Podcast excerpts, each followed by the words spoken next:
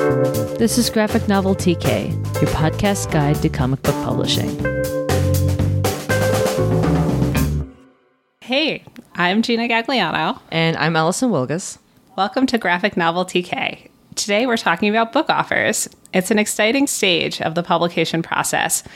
But what exactly is involved in negotiating a book offer? Uh, we have Katie Lane here today to talk to us about that whole process. Katie, can you tell us a little about how you got into publishing and how you got from there to your job today? I know your job isn't exactly publishing, but if you want to kind of extend that to the entirety of your job, that would be great. Publishing adjacent. Um, Yes. thank you, thank you for having me on. I'm excited to get to talk about this stuff. So I'm a lawyer, which is a little bit different from most of the folks I imagine uh, you've been talking to and will talk to. And I actually, when I went to law school, I knew I wanted to work with artists and freelancers because I had had some experiences where I had seen people get really bad advice uh, or not not the right advice for them uh, when I was younger and involved in, in theater. So I went to law school. That's what I wanted to do.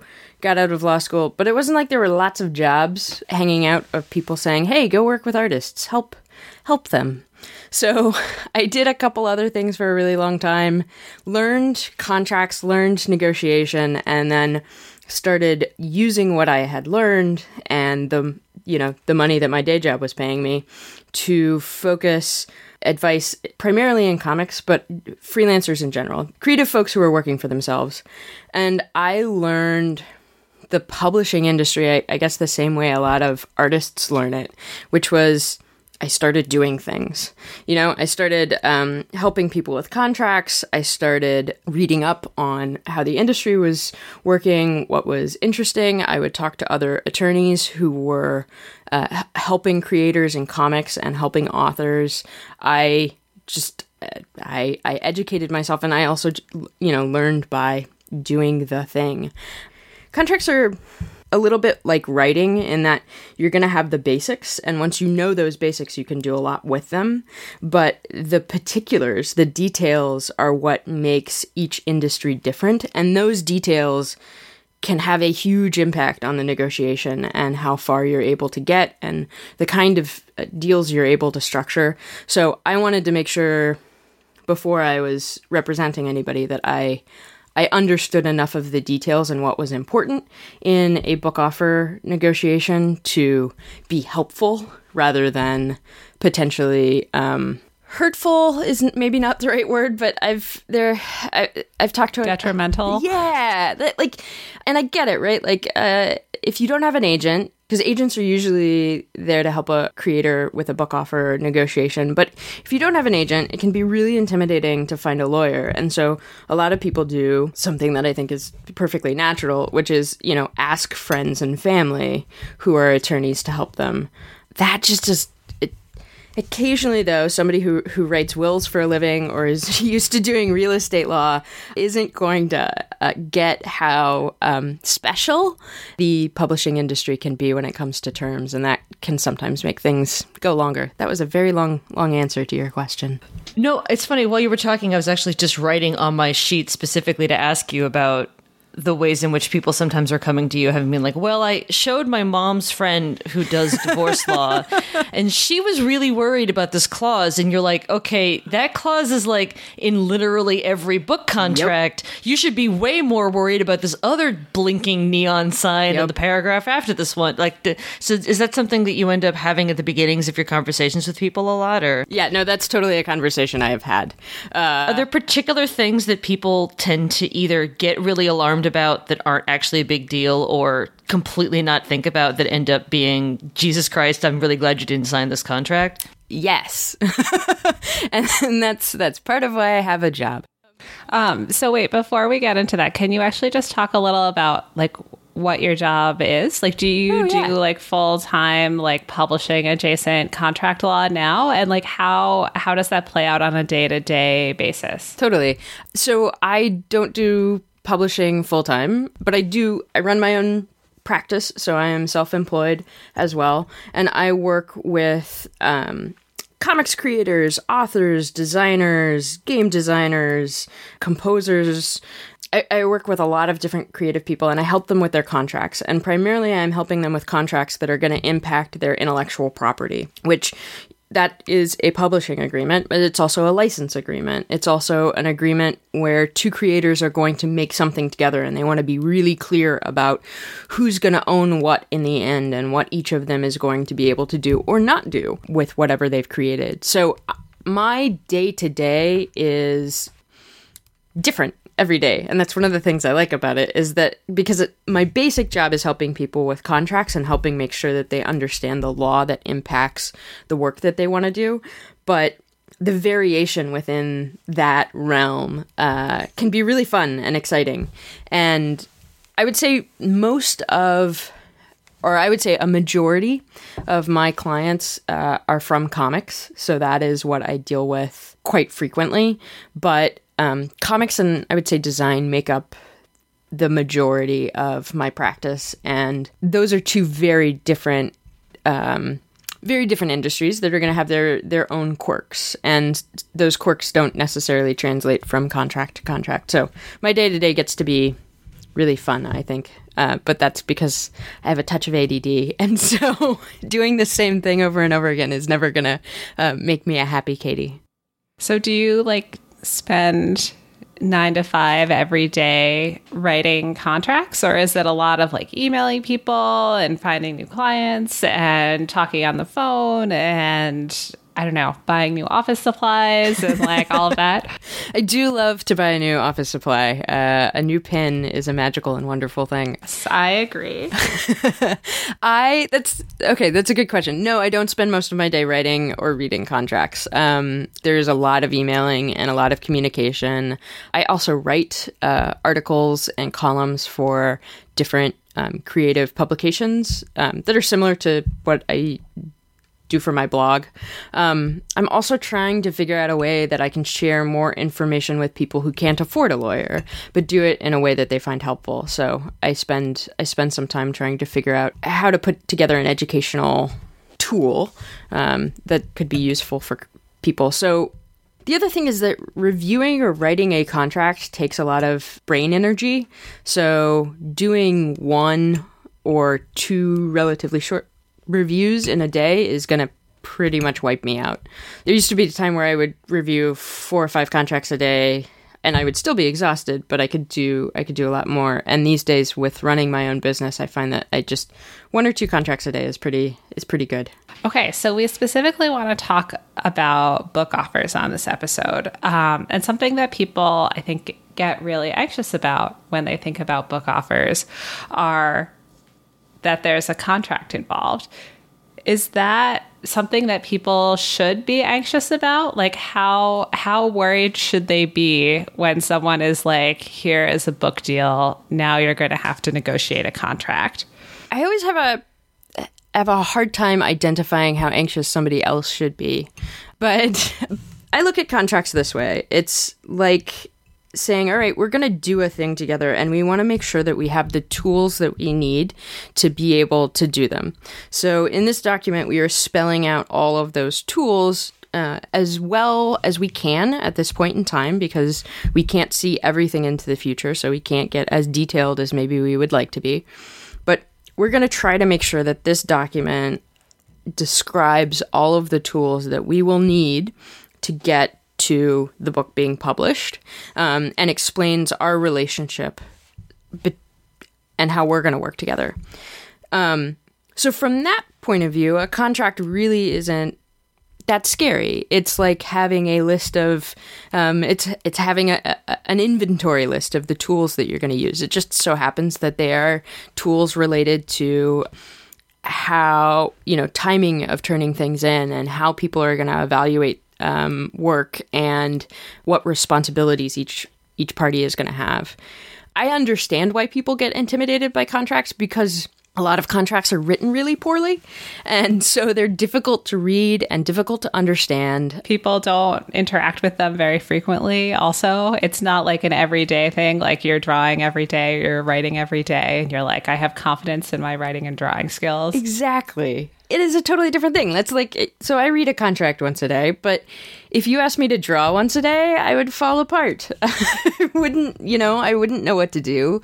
I would worry about it too much. I would probably worry about the things that somebody who does um, draw would never worry about.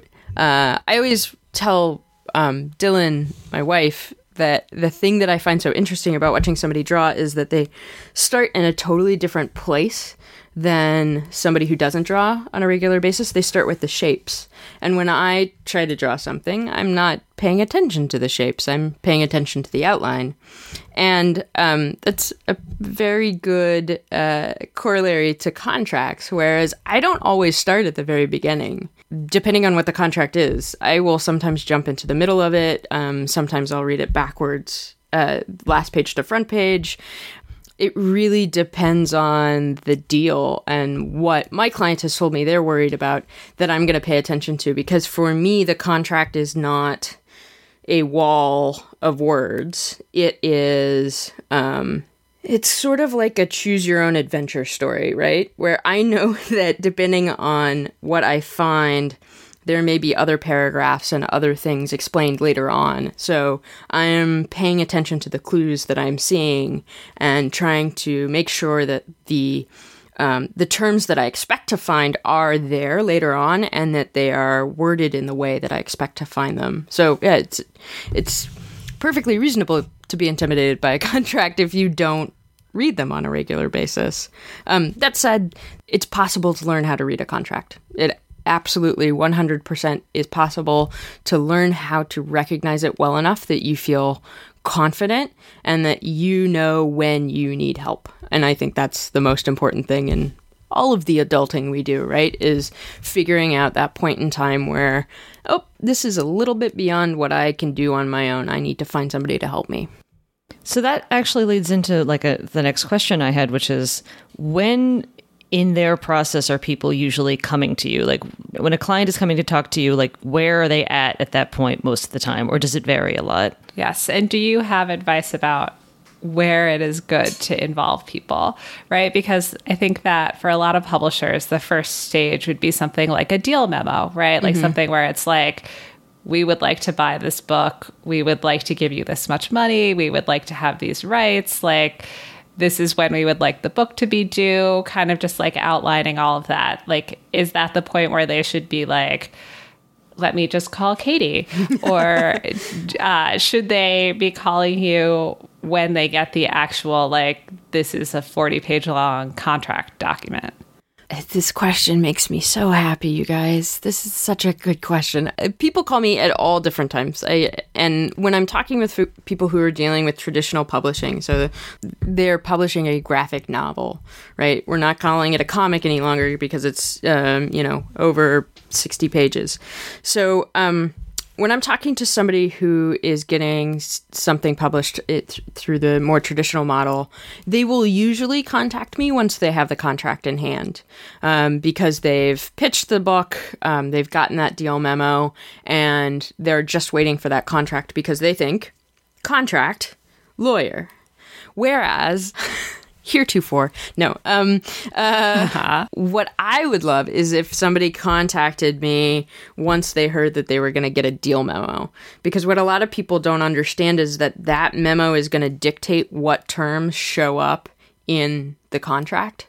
Um, and so if there's anything in the deal memo that they're feeling a little uncomfortable about or that they don't understand or that could be made better. That's the other thing. I think a lot of creators don't understand that you can say, that does not work. That is not going to be good for getting this published and and doing a good job in marketing the book f- for me because of my availability or because of my process, whatever it is. So at the deal memo stage, it's actually a, it's it's a lot easier to make changes and to negotiate changes, and it makes the contract negotiation easier. Uh, I just did that recently with somebody who was doing it's a little bit different. It's um, an option agreement for um, for creating a television show, but because they brought me in at the deal memo stage, reviewing the contract was really straightforward because it was essentially making sure that the contract had the terms that we had already negotiated. When I'm talking to somebody who's who's um, got a contract from an independent comics publisher. Um, so like Oni, Dark Horse, Image, the, those types types of folks. I'm usually getting the contract, you know, after they've gotten it and after they've had several conversations. Independent publishing doesn't do deal memos as often as traditional publishing does, so there's not that easily identifiable point in time of, hey, paper is changing hands or electronic paper is changing hands. Maybe we should get somebody else's eyes in here. But that said, what is helpful for me and just about any lawyer that your listeners would talk to is understanding what my client wants. So I will ask them a series of questions of, you know, why are you doing this project? Uh, how is it important to you? Where does it fit in to your overall career goals? Um, do you have any other projects that you're working on that you want to keep working on while you're you're making this book? All sorts of things that are not necessarily the questions I think creators would expect me to ask because understanding how this fits into your life is going to give me a better picture as to how to understand the terms and how they're going to affect you than just knowing are you okay with this royalty? Because the royalties are going to be you know they're gonna they're gonna shift by a couple percentage points and there are different things that we can kind of do to to make money work differently. But there's a pretty traditional structure to how they're gonna work.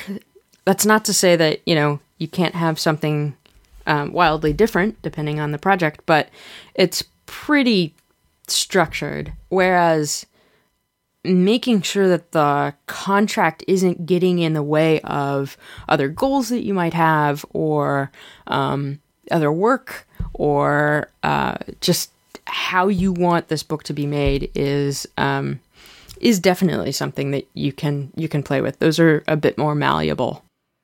Okay, so let's talk about these these red and green flashing lights that um, Allie brought up earlier. So if we could just like walk through the process, possibly the first thing that people will get is a deal memo.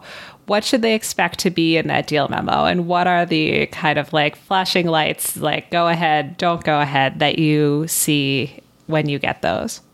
So I would, with a deal memo, what you are looking at is um, is the the basic structure that I want for this arrangement here because that's what the deal memo is. It's it's it's drawing out the structure of the contract and everything else is going to be laid on those terms. So if those terms are wrong or not quite right it is going to impact the contract and it's going to impact your ability to effectively negotiate that contract.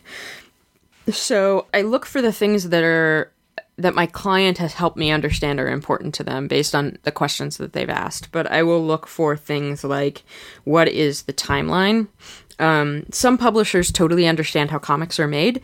Others do not, um, despite the fact that they have made, you know, they have published a number of contracts. So I look at the um, the schedule and whether or not that makes sense. One of the things that a lot of folks don't understand is uh, when you are publishing, when you are creating a book, um, if you're using somebody else's material in your book in some way, shape, or form, like let's say you're quoting a poem somewhere in the book, um, the publisher is going to expect you to secure the rights to those to, to what it is that you're using. So I will talk to people about. Um, is this something that they've already anticipated? Uh, have they talked to their editor about how they would want to get that working? Because um, the deal memo is going to talk about big picture issues like scheduling, um, the amount of money that's going to be involved, so the advance and potentially what some of the royalties are, depending on how detailed the contract gets.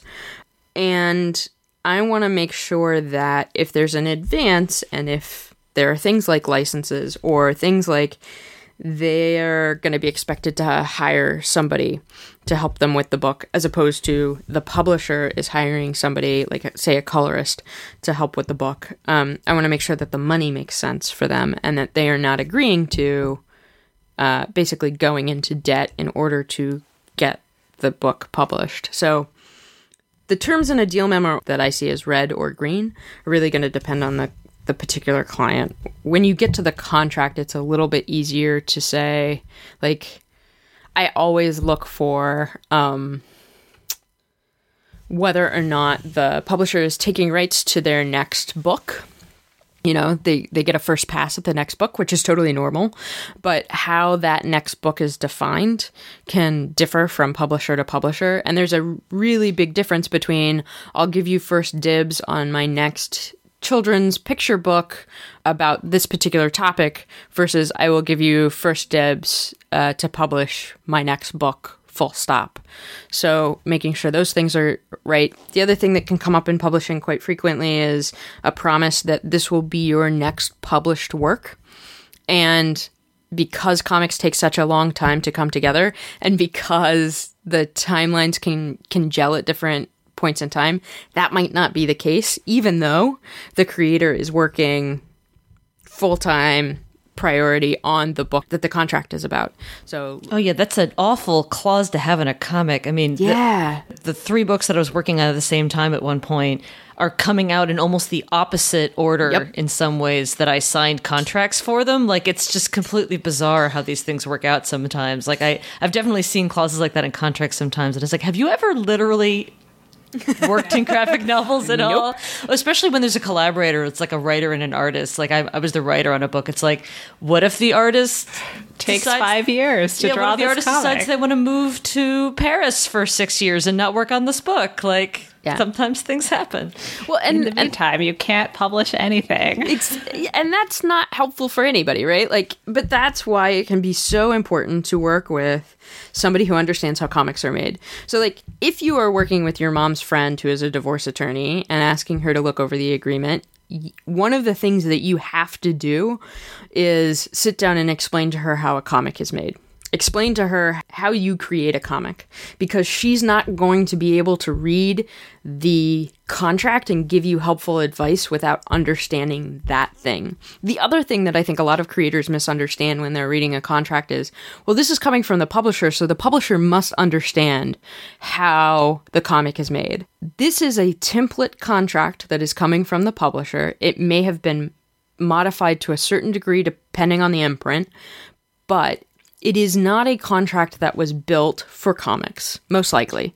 It is a contract that was built for publishing books.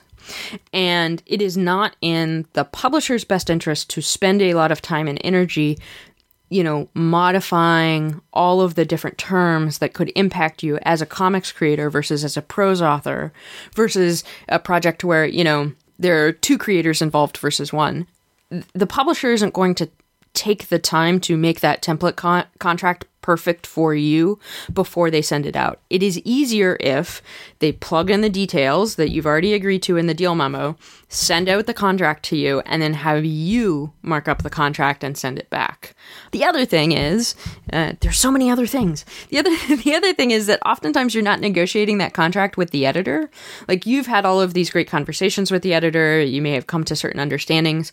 Oftentimes the negotiation is with a contract manager or somebody who is responsible for negotiating contracts for the publisher. And that person has you know a download from the editor about um, details for this particular project but they don't necessarily have a complete understanding of again how comics are made uh, the differences that can arise when we've got two creators instead of one um, when a comic is based off of something that is solidly in the public domain like a fairy tale um, how that works one of the things I want people to understand is if you read a contract and it does not seem to make sense for how comics are made, trust that gut instinct. because chances are it wasn't written for your particular project. It was written to apply to lots of different projects. And the goal now in the negotiation is to tailor it to better fit the work that you're going to be doing. And is this one of the reasons why it's so important to try to do as much upfront in the deal memo as possible? Because that's a conversation that's probably happening with your editor, who is then passing all the stuff on to the contract department. Like you want to try to get this stuff sorted out with the people who understand comics first before it gets handed off to this poor overworked person in the contracts department. Is that is that usually how it works or that is part of the reason you want to have those con- those conversations, those really clear conversations up front. But honestly, you're going to have that same conversation several points in time over the course of negotiating the contract. Contract negotiation is a elaborate game of telephone, and um, that's part of the reason that they take such a long time. But it's also part of the reason that you need to be sure that you are consistent in your message and that you have to be comfortable just repeating the same things over and over again. Sometimes you'll get somebody coming back and saying, "No, we absolutely cannot do that," and that's you know that's something that you've got to factor into h- how you take the next step. But just because you've said it once, don't assume that everybody on the other side who is involved in that contract negotiation heard your message. Um, it's one of the reasons why when I negotiate contracts uh, and I can't have a phone conversation with whomever I'm working with for whatever reason, there are some publishers that have policies against it. I will get incredibly detailed in the comments that I leave in my contracts when I'm revising them so that I'm exp- it's easy for several people to see the reason that I am asking for this change is X, Y, and Z. You know, if you have an alternative that could meet these requirements, please let me know. Because that way, you know, the contract manager is going to see it, potentially the editor is going to see it. If they have to go to legal, the legal department sees that somebody is asking for this for a particular reason and not just because. Yeah, contract negotiations are an elaborate game of telephone and they're not everybody's cup of tea. I really like them, but I've been doing them for years. So, talking more about contracts, if people are like, okay, I'm going to get my first contract, it's going to be so exciting what should they expect it to look like? Like, it's not going to be the same as a deal memo. It's not going to be like, you know, here's like 10 bullet points. Mm-hmm. It's going to be like many pages long. It's going to be many, many pages long. And it's probably going to be in a, be- in like Times New Roman. Uh, and it's probably going to be a pretty tiny point face. So contracts, there, there are two basic ways of we can construct a contract in lots of different ways, but there are two traditional ways of doing it. And in one of them, uh, at the very beginning of the contract, it says, okay, here are the two parties that are involved, and the parties are you and the publisher. And this is the reason why they're working together. And then it will go into a long list of definitions. And those definitions are going to apply to the document. The other way of doing it is, you know, at the very beginning, it says these are the parties, this is why they're working together, and then it will immediately jump into um, the legal terms. And in that instance, definitions are um, in parentheses after the thing that they define. So it will be like when we say author, mm-hmm. we mean this person that we are going to define as the author exactly. here on it. Exactly. And then you have to pay attention as you're reading the contract that the definition is consistent so we're when when we use that capitalized word, we're always referring to the same thing. Um, and that's one of the reasons, honestly, why contract reading a contract can be confusing because if you don't remember capital A author means this or capital B book means that, um, which is really easy to. They're they're they're long. It's easy to get kind of turned around. And they also have standard meetings, which are not necessarily the meetings exactly. that are defined in the contract. Yeah. Because, you know, the contract might be like the author will turn in the book, which means the black and white inked pages without any speech bubbles and no text. We will refer to that as the book from here on out. But a, a book is, you know, not that like it's something with a spine it's something with that people think of in a more finished state. Mm-hmm. yeah and i also see a lot of contracts where they, they keep talking about the manuscript obsessively. And i get that for prose right? Like that totally makes sense. But for comics it it's like that could mean five different things? I don't know. Th- that's what i mean by like it needs to be defined in a way that makes sense for your process. And if it isn't to either correct that definition or find a different way of describing it that's going to fit with how they like to structure their contracts. In the beginning, there's definitions. So, like, is there a typical next part? Is the next part like the top line, like what what is due? No, usually in the next part, we're talking about the license that you are giving the publisher. So, because you own the copyright in what you've created or what you're going to create, um, you need to give the publisher permission to publish it. And so it will say how long the license is going to be. In traditional publishing, um, we're looking at the life of the copyright. So you are giving the publisher the exclusive right, usually, to publish this book in whatever languages, in whatever geographic locations for the life of the copyright, which means a copyright lasts as long as the author's life plus another 70 years. So it's a very long time. So usually we're looking into the bare bones basics of the license, and it, it'll often say like the license terms as defined in this agreement. Well, those terms are usually like two or three pages deep into the contract, where you're talking about you have the right to do a hardcover, a soft cover. It's going to be in English. You can translate it into other languages. You can do the ebook. You can do the audiobook. You can license this for um, stationery products. You can license this for television, for plays. Like, there will be details about what permissions you are giving the publisher, usually a couple pages further into the contract.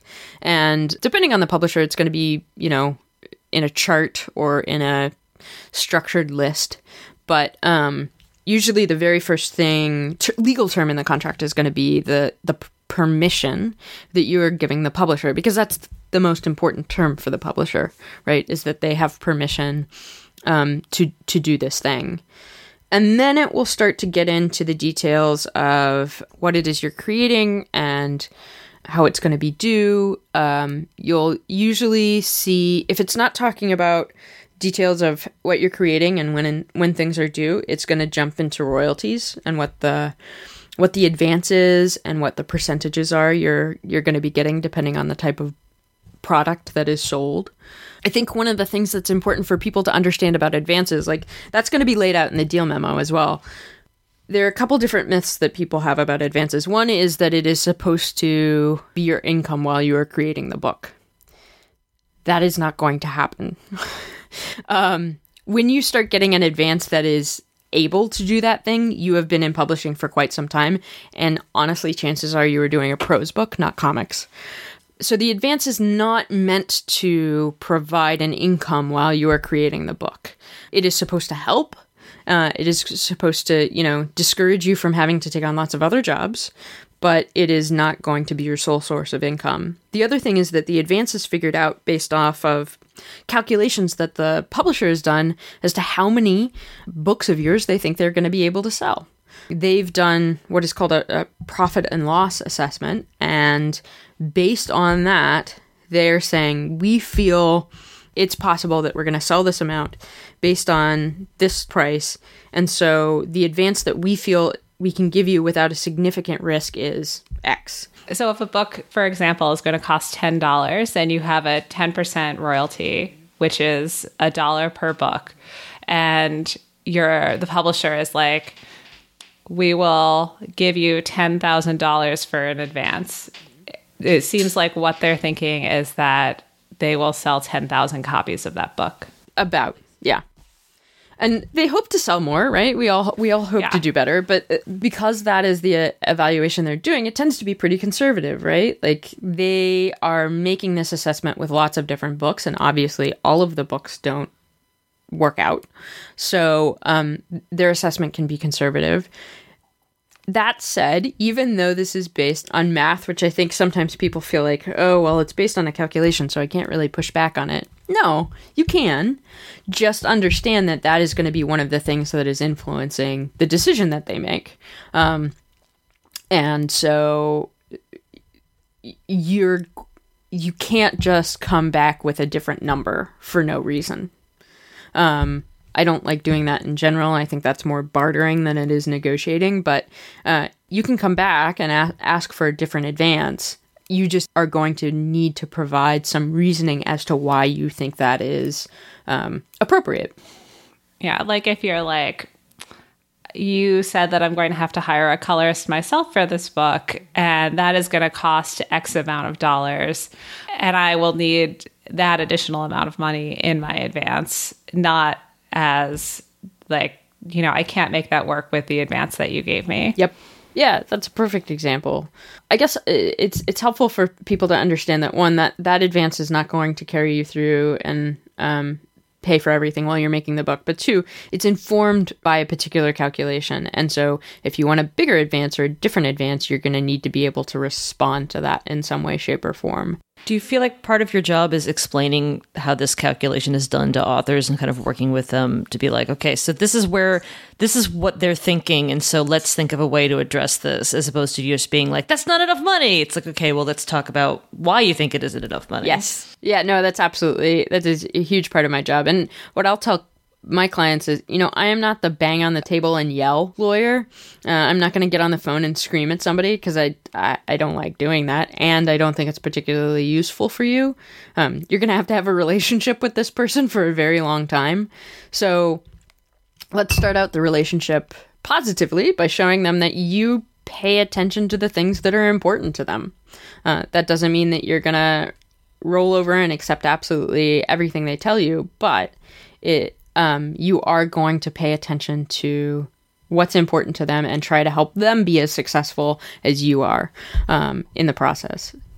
But yeah, I, I talk to a lot of authors who are surprised to learn that that's how an advance works and surprised to learn that you know like your marketing budget is not set in the contract and no publisher is going to commit to details about marketing at that point in time because you've not especially like i guess no publisher is going to do that if you are a first time uh, author or if you are relatively early in the, your career because they don't know what the book is going to look like.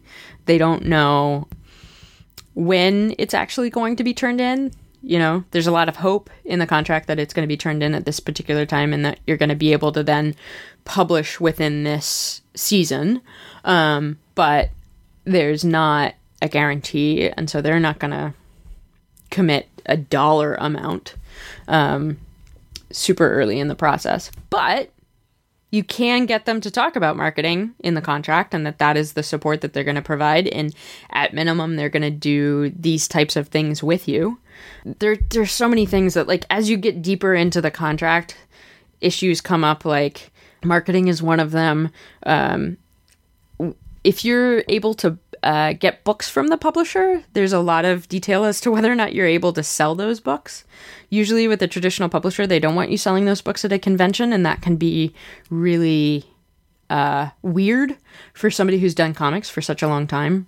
You can arrange that differently, but it's going to be different. Um, the other thing that comes up later in the contract that is really important is reversion, which is okay, let's say all of the great plans that we have for this book don't end up working out, how do you get your rights back? Because remember, you've given the publisher the right to publish this book exclusively, which means they are the only entity able to do that thing. Um, and you've given them permission to do that for the life of the copyright plus 70 years.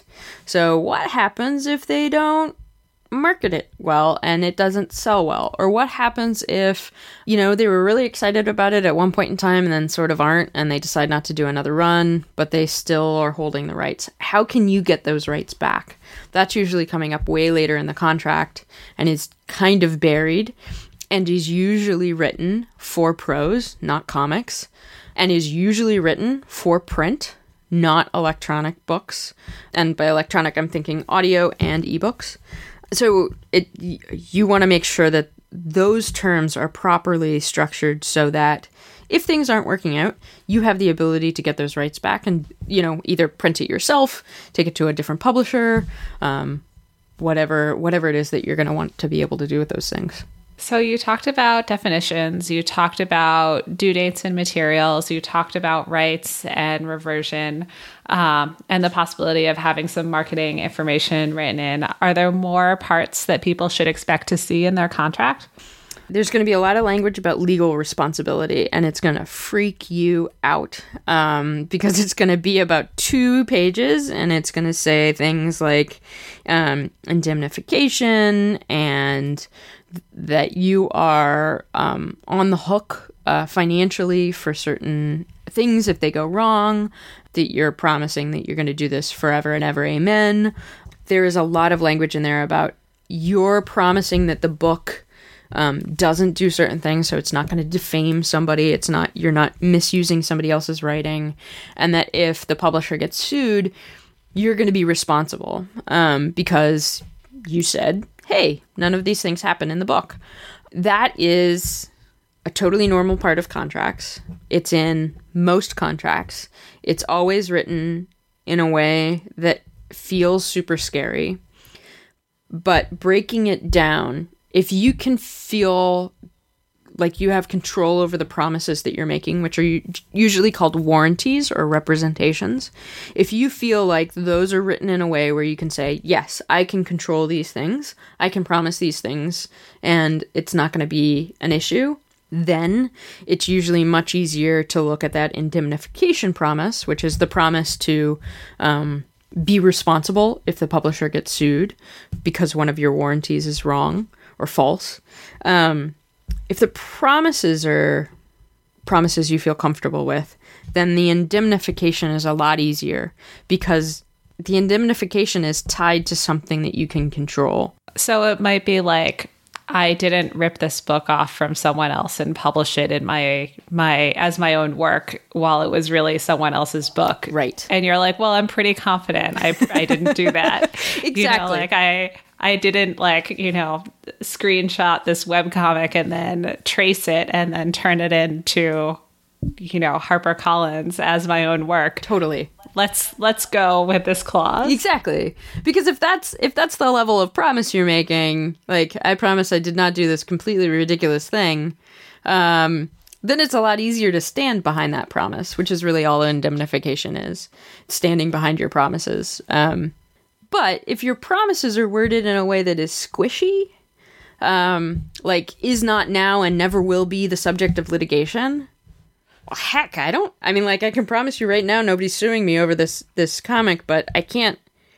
I can't promise that somebody will never sue about the comic because I, I can't control somebody else and what they do. Yeah, it might turn into Teenage Mutant Ninja Turtles, and then you have 20,000 people being like, well, I was doing mm-hmm. Teenage Mutant Ninja hamsters and panthers. Yeah. I think that I think that these guys stole my work. I'm I'm very upset and we'll see you immediately. For a million dollars. Um, yeah, no, you can't you can't control people and what they do. People are weird, man. They're just don't. I, I always tell tell my clients never make a promise that is about controlling somebody else, because because you cannot. So backing up a little bit here. Mm-hmm obviously one of the things in a lot of contracts has to do with what you're making and when you're supposed to be turning it in, right? But like anybody who's worked in comics, and we even you even explicitly said this earlier, knows perfectly well that a lot of the time that date is a wish and a dream, and has maybe not a huge amount of bearing on the actual schedule for that book, especially for comics, which can take years to make, right? Mm-hmm. So, like, but on the other hand, there's things in a contract like your publisher's right to exclusively publish this book and what your royalties are that are absolutely not something that can get messed. Like, if your editor is like, yeah, you know, I wasn't feeling it, I just decided I'm only going to give you one per. So, like, there's obviously things in a contract that are extremely no, you can't fuck with this, and things in a contract which are actually really squishy. And I think that that's one of the reasons people get so freaked out about this. So like I'm actually just sort of curious what you have like what your thoughts are on on that when uh, from somebody who's not a lawyer and also not for instance like, you know, at the publisher, how to kind of navigate the waters of like which things are in a contract and I'm signing this piece of paper but I may or may not actually be held to mm-hmm. and which are the things that are like no, you can't mess with this. This is this is real business. For realsies. Yes. And what do you and what do you do if you are like I'm going to be 6 months late on my book, I think Mm-hmm. Or I said that I would hire a colorist and I just don't have the money to do that. Right. So I'm going to pull back the legal curtain on weird, weird writing that we do and tell you this is the difference between shall and will. Shall creates an obligation in a contract. So whenever you see the publisher shall pay author a royalty of, that means that the publisher is obligated to do it, legally obligated. Whenever you see the verb will, um, author will, you know, turn the manuscript in by such and such a date, that is something that the parties anticipate is going to happen in the future. It is something that one of them or both of them will do at some point in time in the future. So that's one thing. Um, it turns out for lawyers, shall and will mean actually different things. That's crazy. Isn't Katie. it? I didn't know that. I love this. Please go on. So then the other thing is, uh, you look and see whether or not um, there's any sort of discretion within that particular term. So, for instance, a lot of times when you're talking about turning in the manuscript on time or turning in the book on time or however it is we're defining the thing is, you know, the comic, then you want to see what kind of discretion the publisher has because it might say that you shall turn in by such and such a date. I would maybe fix that depending on that uh, depending on the rest of the contract. I might be like yeah okay so you'll turn it in. But what i'm going to look for in the rest of that paragraph is what is the discretion that the publisher has? Is there a way like if you don't do it is the publisher immediately going to terminate the agreement or is that something that they can do? The other thing i'm going to do is i'm going to talk to the editor about what happens when which is why if you think you're going to be late it is so so so so so so so so so so very important that you don't keep that information to yourself that you tell other people particularly if you've got an agent that you tell your agent and your editor. Your editor needs to know that not because like is it frustrating when somebody can't do something on time? Sure. We've all been there. What's more frustrating is somebody says they're going to do something, and, you know, we're all guilty of this, but somebody says that they're going to do something, then they don't do it, and they don't tell you that it's not going to happen on the date that they promised it. That's usually where problems arise. Whereas if you say, hey, this didn't happen the way that we planned it, so it's not going to be ready here. But I think based on what I'm looking at, it would be ready, you know, three months from now. That's something that the editor can then manage internally because there are all of these other people, all of these other departments that the editor is keeping in line and getting ready to go to get your book to print. So if you don't tell your editor, hey, I'm gonna be late, you're not just screwing up the editor's schedule, you're screwing up all of those other departments' schedules because they're assuming that your work is going to drop onto their plate at this point in time. So, from a contract perspective, I'm looking to see is is there some sort of discretion? Can the editor have the ability to say, "Okay, we'll come up with a new date." Then I'm talking to the editor about what usually happens within that particular company. What is their policy? What do they like to know? How often has it actually happened that they've terminated an agreement for a delay? And what were those circumstances that led them to take that action? Because remember, the publisher is invested in you quite a lot, and it's not just the money that they've given you; it's it's time and resources and getting all those departments ready to go. So they don't necessarily want to terminate the agreement just because you're a week late. that is not beneficial to them. But there are circumstances where the problems caused by a late delivery outweigh the investment that they've made. And it's like, cut our losses, we're ready to go.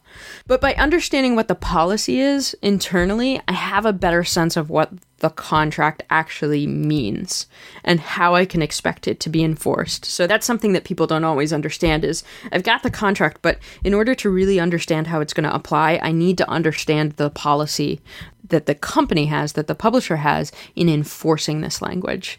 And this is one of the reasons to work with a lawyer and an agent instead of just signing a piece of paper. Yeah, it's it and because these are not necessarily questions you I think as a creator you would think of asking. You know, oh, what's your policy about terminating the agreement? That can feel really scary. Like, so are you going to take away this thing that I worked really hard for? Tell me how that could happen. Yeah, so if I fuck up, like, how bad is that? really bad? Kind of bad? Yeah. So, I like, I get why you wouldn't want to ask that question, but it turns out it's a really important and helpful. It, it it's a really important question. It's, it there's helpful information. Okay, so your shall will thing made me want to ask you the other weirdly technical question that I have about this, which I think that my it. own agent once explained to me, but I have forgotten. All right. So when you're looking at your contracts and these things are getting passed back and forth, you, the author, will notice that you'll start getting like whole paragraphs or half pages of text that are like literally like X'd out on the page. And you might be thinking, why did they just do they just want to like have this the specter of this weird I almost signed over my movie rights thing to you thing on this contract so I have to look at it? Like so like why is it that things just get crossed out as opposed to getting deleted or rewritten in a contract? it's up to the company and their policy and how they like to, to do it. Um, but oftentimes the reason why a company will do it that way is that they want to show that it was intentional that that language was removed. Um, so they want to keep a really clear record of the fact that that was not part of this deal. And they may have that policy because a lot of people are involved in enforcing it. So the bigger the company is, the more helpful that policy can be for them, right? Because instead of somebody looking at the agreement and saying, wow, this doesn't have that paragraph that we have in all of our other agreements, um, that must have been an oversight. I'm going to try to enforce that term. Or somebody who doesn't even look at the contract, but enforces it the same way that um, they enforce all the other agreements. By capturing the fact that that stuff has been deleted on the document itself, it's just a little bit easier for lots of different people to enforce. That's my understanding. I don't know if your agent has a different understanding. No, that's so interesting, though. I like just deleting stuff. Like, if it's not there, it's not there. It's not part of the agreement. Like, but whatever. Well, I like the idea that, that you have somebody who's literally just they know what section that thing is going to be in, and they can flip to it and see if it's xed out or not. Oh, totally. So I um one of my jobs before I started my practice was I managed a contract department for the IT department of a company. So all the software, hardware, and professional service contracts that were related to uh, technology. And in the professional services agreement, it was a template that the company had and the company did lots of different things, but they used the same template regardless of the contractor who was coming in and regardless of what that contractor was doing. And I knew that, like, on the, let's see if I can remember exactly where it was. It was like on the fifth page, middle of the page. I think it was probably like paragraph 16 or something. Um, it talked about how you agreed to carry insurance for air flight and so that you would carry insurance of a minimum amount as this professional contractor for all airplane uh, traveling uh, or flying that you would do perform as part of your duties for this company. And I would know how closely somebody read that contract if they asked me to remove it. I had full authority to remove it, but only if they asked. I could not send it out to them having already taken that out. So like I just I knew how that contract was structured because I I used it so many times that I just was like, all right, yeah, the airplane insurance thing, sure, whatever.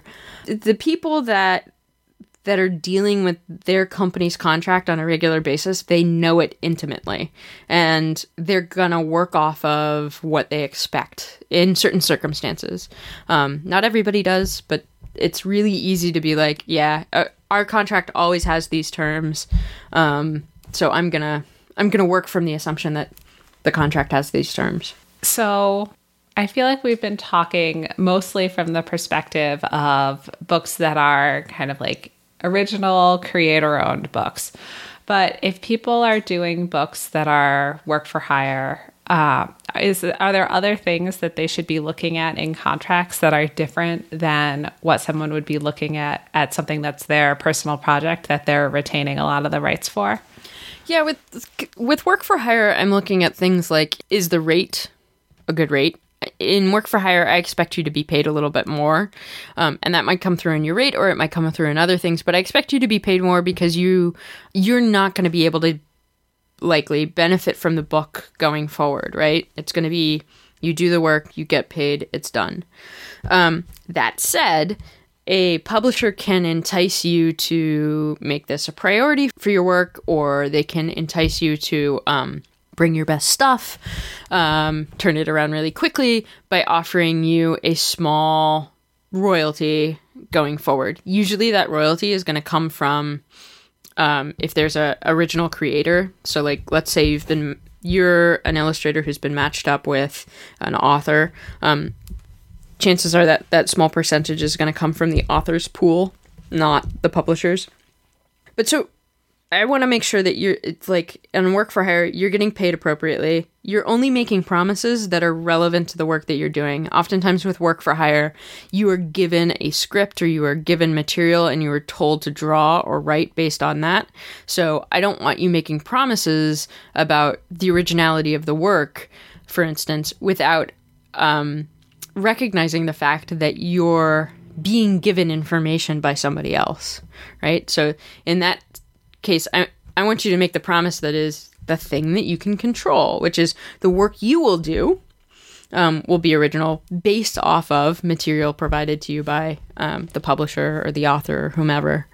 Um, the other thing is, I mean, a lot of it, it's the same stuff too. You know, making sure that uh, the schedule makes sense, making sure that you are going to be properly credited, making sure that if they, you know, if they're going to be using your image that you get to approve the image they're using. Then the other thing is if they're going to expect you as a uh, work for hire to participate in the marketing, I want to make sure that you know they're going to be paying for that benefit. You're not going to be on the hook for getting to a convention or getting um, to a particular event on your own dime because you're not going to benefit again from those royalties. So while you want to be supportive and you want to be a team player, um, you also don't want to go in the hole so that somebody else can make money. So this is a different kind of working with other people. One of the things we've talked about kind of on and off throughout this is how, you know, there's things where you're the sole creator and you're just you're the one writing, drawing the book and that's great. And there's a lot of things where you're collaborating with somebody else, either a cartoonist collaborating with a writer or vice versa, for instance. Mm-hmm. So in cases like that, uh I mean, I know this, but people who listen to this podcast might not.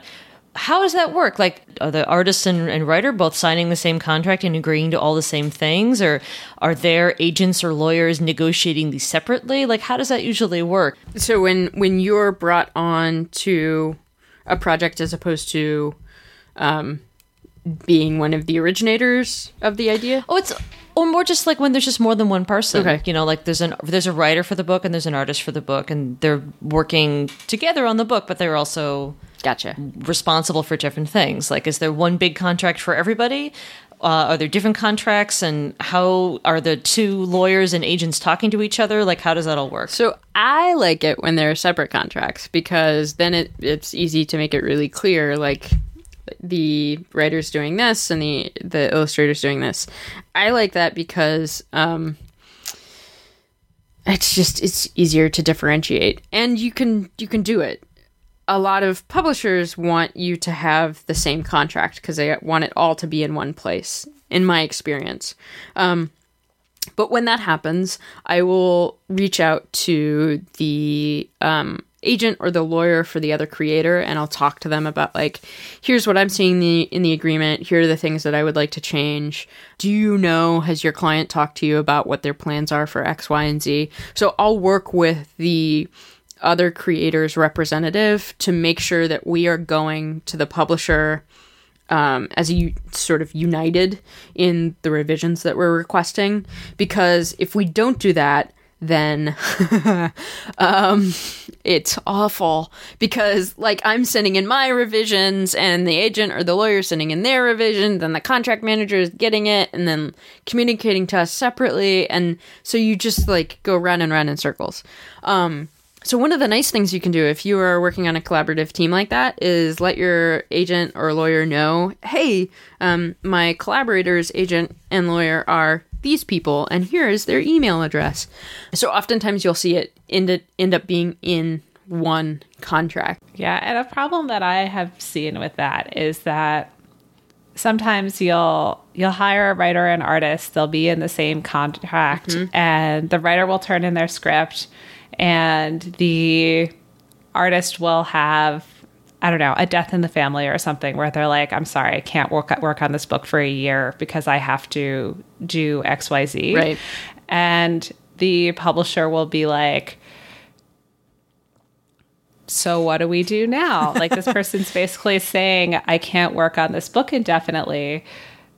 Do we cancel the whole contract despite the writer having turned in all of their work and us being happy with it and the artist saying like i'm sorry i don't even know like it's going to be at least 12 months and it might be an extended period of time where before i can get to this yeah no there are all sorts of reasons why i like I like separate contracts for separate people, right? Because you can make a promise as a person. It's hard to make a promise as like half a team. In independent comics agreements, uh, you will see it more often that creators sign separate agreements. Um, I think in part for that reason. Like independent comics publishers are more familiar with the one or the other um, can't finish the project, but you want to replace them at, with their approval. Um, and the easiest way of doing that is if it's just one contract where you say, okay, we're terminating this. You can always amend a contract, right? You can amend the contract to say, we're replacing this party with this other party. It's just that that potentially creates problems because if I'm representing the person, the replacement party, the person who's coming in, I'm going to look at that agreement that's already been signed and say, well, like, I'm glad you all thought this was fine, but for my client, they can't agree to these things, so I also want to change those, which is then a negotiation with the publisher and potentially the other creator. Um, one of the things that people should know about contracts is we can always change them if people agree, and there are lots of different ways of changing them and improving on them, but um, it's not always the easiest or fastest process because there's so many interested parties involved.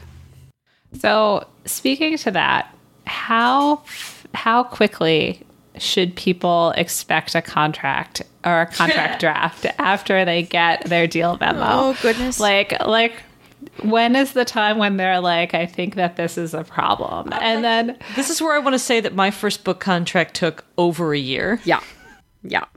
So it it always depends. Um, sometimes people get them out really quickly. Other times they don't, and there are lots of different reasons for that. It will take longer than you want it to take, and it will take longer than you expect it to take. And I always talk to people about it the same way. Like folks who don't do comics often expect that comics should be really easy to do. Like you're just drawing a thing. Um, it's just it's just three panels. Why does it take so long?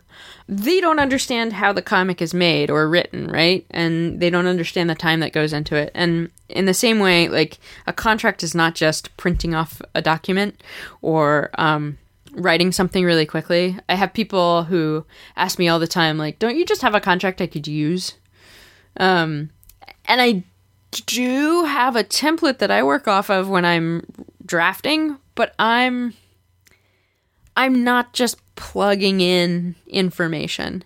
I'm crafting it so that it all works together as one thing. But to get the contract from the publisher can take some time, but then negotiating it is going to take time as well. So don't be worried if it's taking a little bit of time. At the same time, there is nothing wrong with sending an email and checking in on a regular basis uh, because sometimes people get overwhelmed and sometimes things get lost in the shuffle, and it's helpful to be reminded like, all right, I said I was going to get that out to you. Let me check with this department who had it last and I can give you an idea of when it's due. It's still going to get done. And it will take it will take time also between the point when you get the first draft of the contract and the point where you get one that you're happy to sign off on. Yeah. That's because again, we've got this elaborate game of telephone, right?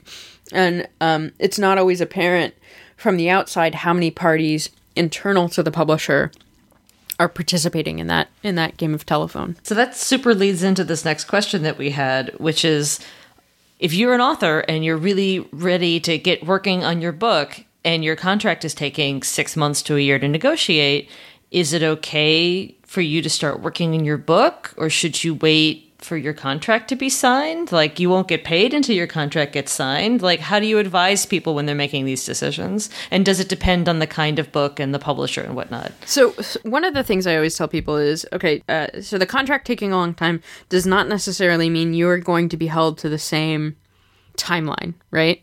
Like I'm not going to let them sign the contract saying that you were going to turn in the book 3 months ago. We can we can change that. That's that's easy to change. Um, so that's that's one thing to keep in mind. The other is you're taking a real risk in starting work on it if something doesn't work out with this contract, right? Because you're only going to be paid for it if the contract is signed. I it's one it's one of those reasons I don't like that term in the contract that says this will be your next published book because you might take on a totally different job in the interim complete it because it's relatively quick or whatever, and uh, get that done while you're waiting for the, the the contract to finalize.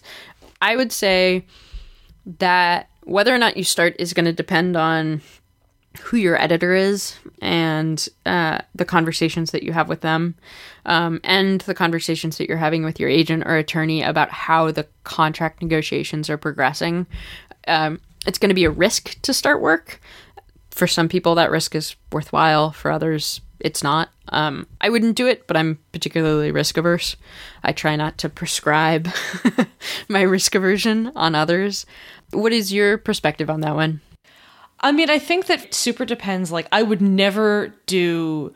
A work for hire project. Well, here's the thing I wrote and turned in an entire work for hire comic script before, like, I think well before the contract was in because it was a movie tie-in and it had to be done really really fast mm. in order for it to be published with the movie. Mm-hmm. But it was working with like it was at Del Rey, like it was a very reputable publisher. We had a very hard ass agent who was representing us. These are people that we knew. It was a project we'd done work with before, and it was a big enough movie that we knew they weren't gonna like flake out on it. So we all felt like, okay, we we they're definitely gonna pay us. They're not gonna, you know, if nothing else, this publisher isn't gonna want to ruin their relationship with this agent by flaking out on this. So and this is the timeline, so we're gonna do it. But you know, if I were working for some guy who wanted me to draw his book for work for hire No. and was going to be paying me out of pocket, there's no way in a million years I would ever start drawing it without a contract. And then you know, like if it's an original book, like if I'm working with a publisher like First Second or HarperCollins or you know any number of other places, and it's like. Well, this is my original book that I pitched to them, and I'm going to want to do this book. And if things fall through with this publisher, which I don't think is going to happen, I'm still going to want to draw this book. So, you know, let's get started here. I want to get started. But on the other hand, like there is the risk that if I am remotely uncertain that it's going to go through, that it will fall through. And, you know, the new editor that I sell this book to is like, yeah, I really like this, but can you make the main character like a foot taller?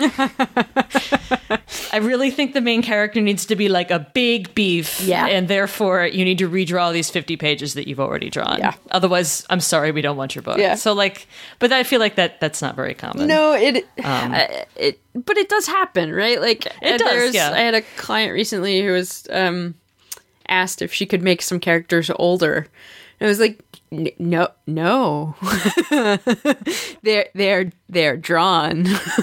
um, but uh, it is a situation where it it can be so helpful to have a representative because that person will have had experience with certain publishers again and again, and particularly agents who are representing a lot of different creators and so are constantly interacting with different publishers and different editors.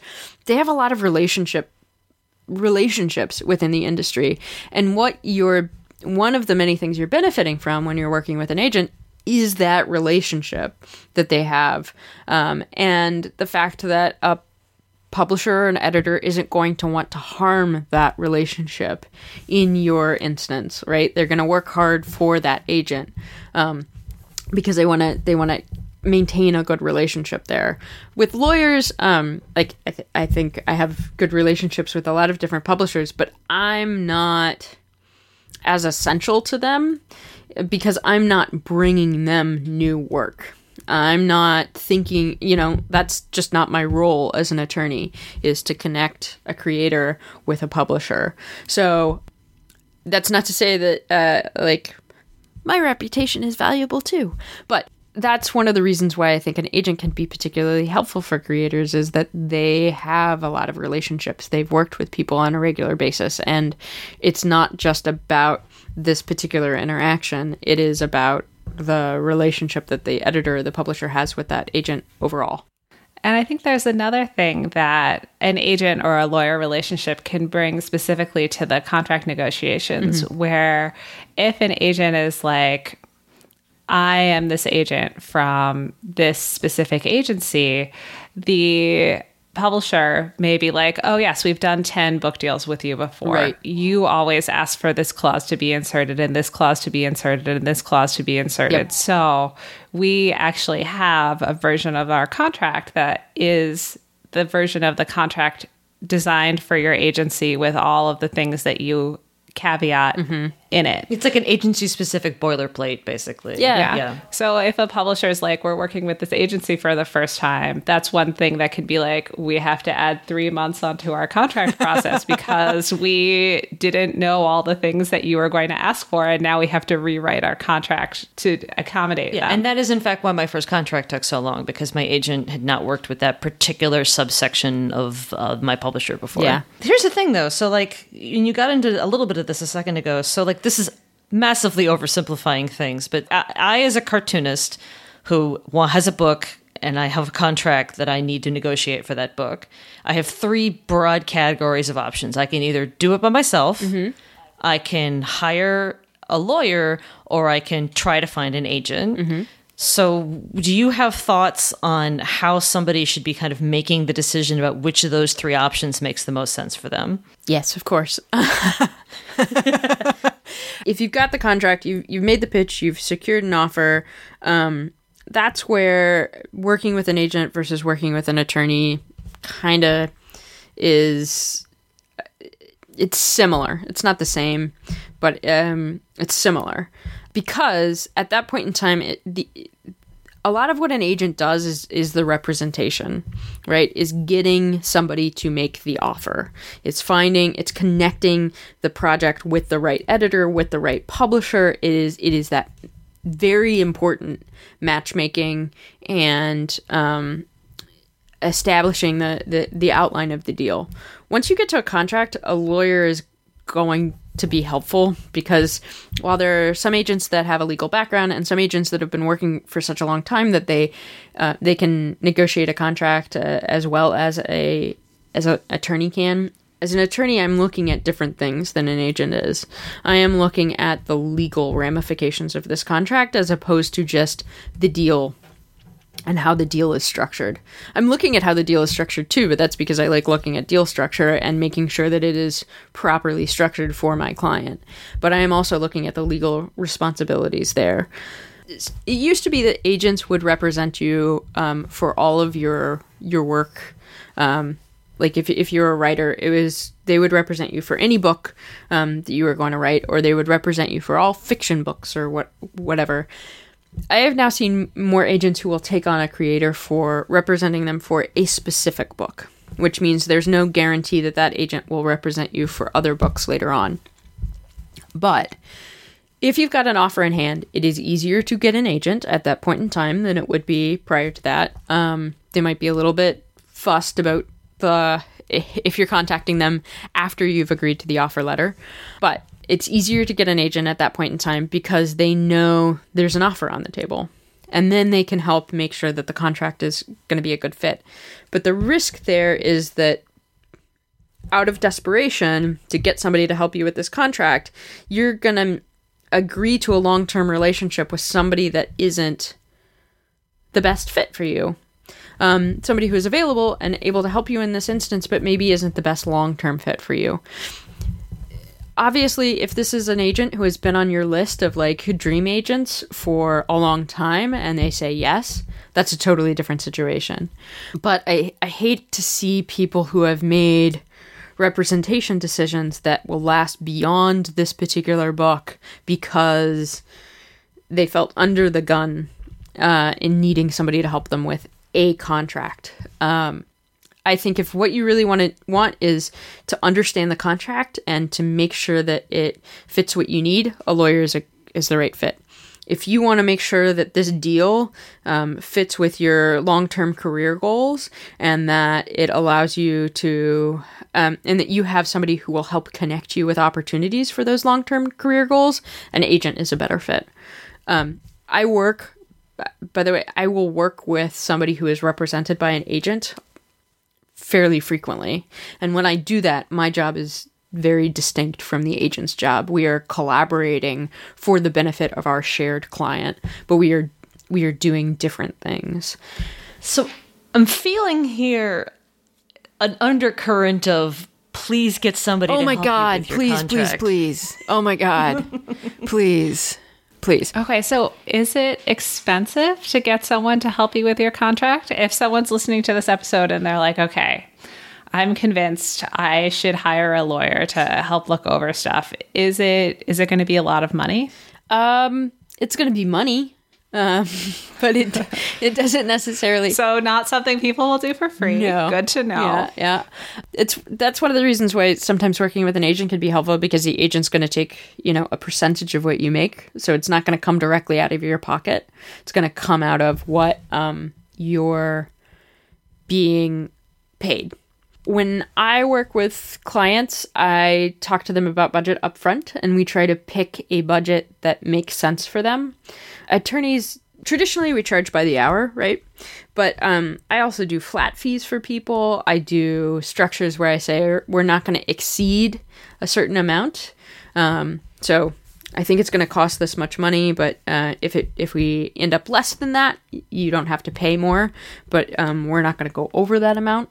It's going to be at least uh, a couple hundred dollars, but I think that that is a really good investment because you're just this contract is going to dictate, you know, probably the next two years of your life. So it, I feel like it's it's worth the investment. And if you're worried because you don't have the money right now, um, that's okay. Talk to the lawyer and say like, can we structure my payment to you so that I'm paying you after I've received my advance? Of course. The other thing I would say is that when you're going to make that investment, that's another reason why it's important to work with somebody who has experience in the publishing industry. And it's even better if you can work with somebody who has experience with comics because then you're even if you're paying a little bit more on an hourly rate, um, you're getting the benefit of that expertise and it's not going to take quite as long potentially for the contract to get done. I there's an attorney that I really respect. He's somebody I have turned to for um, advice on trademark issues many many times. He actually taught me trademark, and I ran into him a couple years ago, and he said that he was helping a client by looking at their publishing contract, and he's like, and "There's just all these weird, awful terms," and uh, just like one of the things that he was really stuck on was that if there was a film made based on the comic, um, the author could give the the studio the ability to use up to 10% of the book as a way of promoting it. And he was like he was getting caught up in that math and how that would work and what the practicalities of it were. And so he was like katie this seems awful. And i was like don't don't worry about it. It's it's fine. It's okay he was like, "Really?" Because I just, and I was like, "Yeah, it's, it's just a weird thing. Just you're fine. Don't honestly, don't don't focus your attention there." Yeah, and you mentioned before the whole the situation where major publishers often have a clause in their contract that prohibits selling at shows. Uh, you know, having someone who specifically knows about comics and how important conventions are to the industry might just, you know, strike that clause out of the contract. Uh, yeah, yeah, yeah. There are a couple different lawyers uh, who do this kind of work. They're good people. I would say if you're thinking of you know publishing and and getting into that realm, and you're at a convention, look to see if anybody is giving a talk about contracts or negotiating or copyright and go to the panel and take a card because a lot of lawyers um, who work in comics go to conventions and will speak at conventions because it's an easy way for us to get a, a message out to folks and say, "Hey, look, he- here's how you do that thing."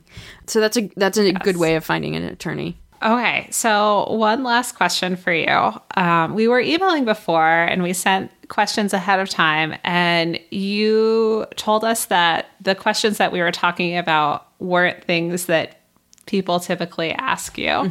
So I'm very curious about what other things people are curious or anxious about that aren't these things. Um, are, are there like more things that we kind of like left out of these this conversation that you're like this is the gaping hole in this discussion? No, no, no, no. What I'm excited about is you guys were asking the the like the chewier questions, the questions that I wish more people asked about. Because oftentimes people get distracted by this stuff that I think isn't going to have as big of an impact or isn't going to be as big of an issue, right? Like a lot of people get tied up in the amount of the advance without understanding the math behind the advance, as we were talking about earlier. Or people get anxious about the cover design and having control over that, as opposed to, you know, the schedule for turning the book in.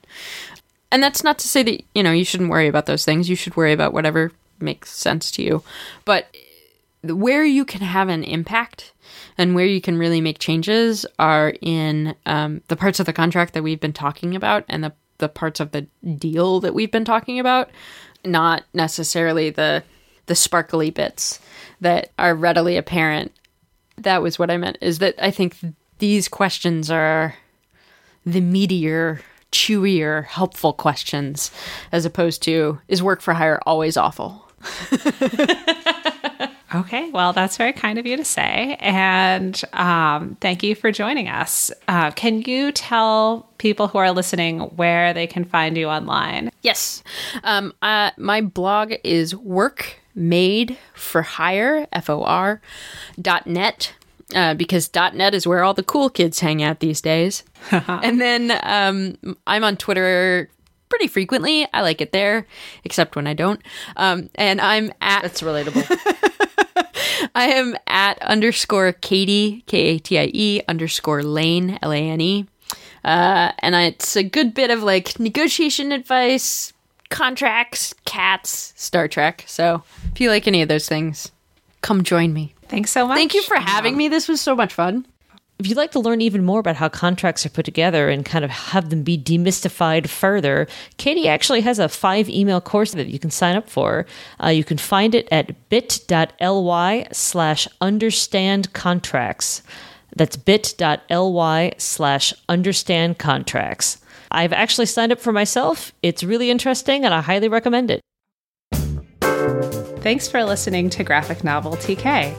Next time, join us for a conversation about rights. What are these things that are in this contract and how do they work?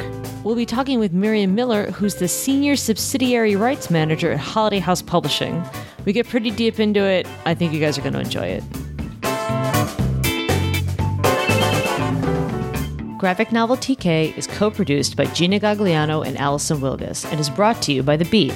You can find our show notes along with other comics news and podcasts at comicsbeat.com. Our podcast graphics were created by Shivana Sookdeo. Our theme music is by Poddington Bear.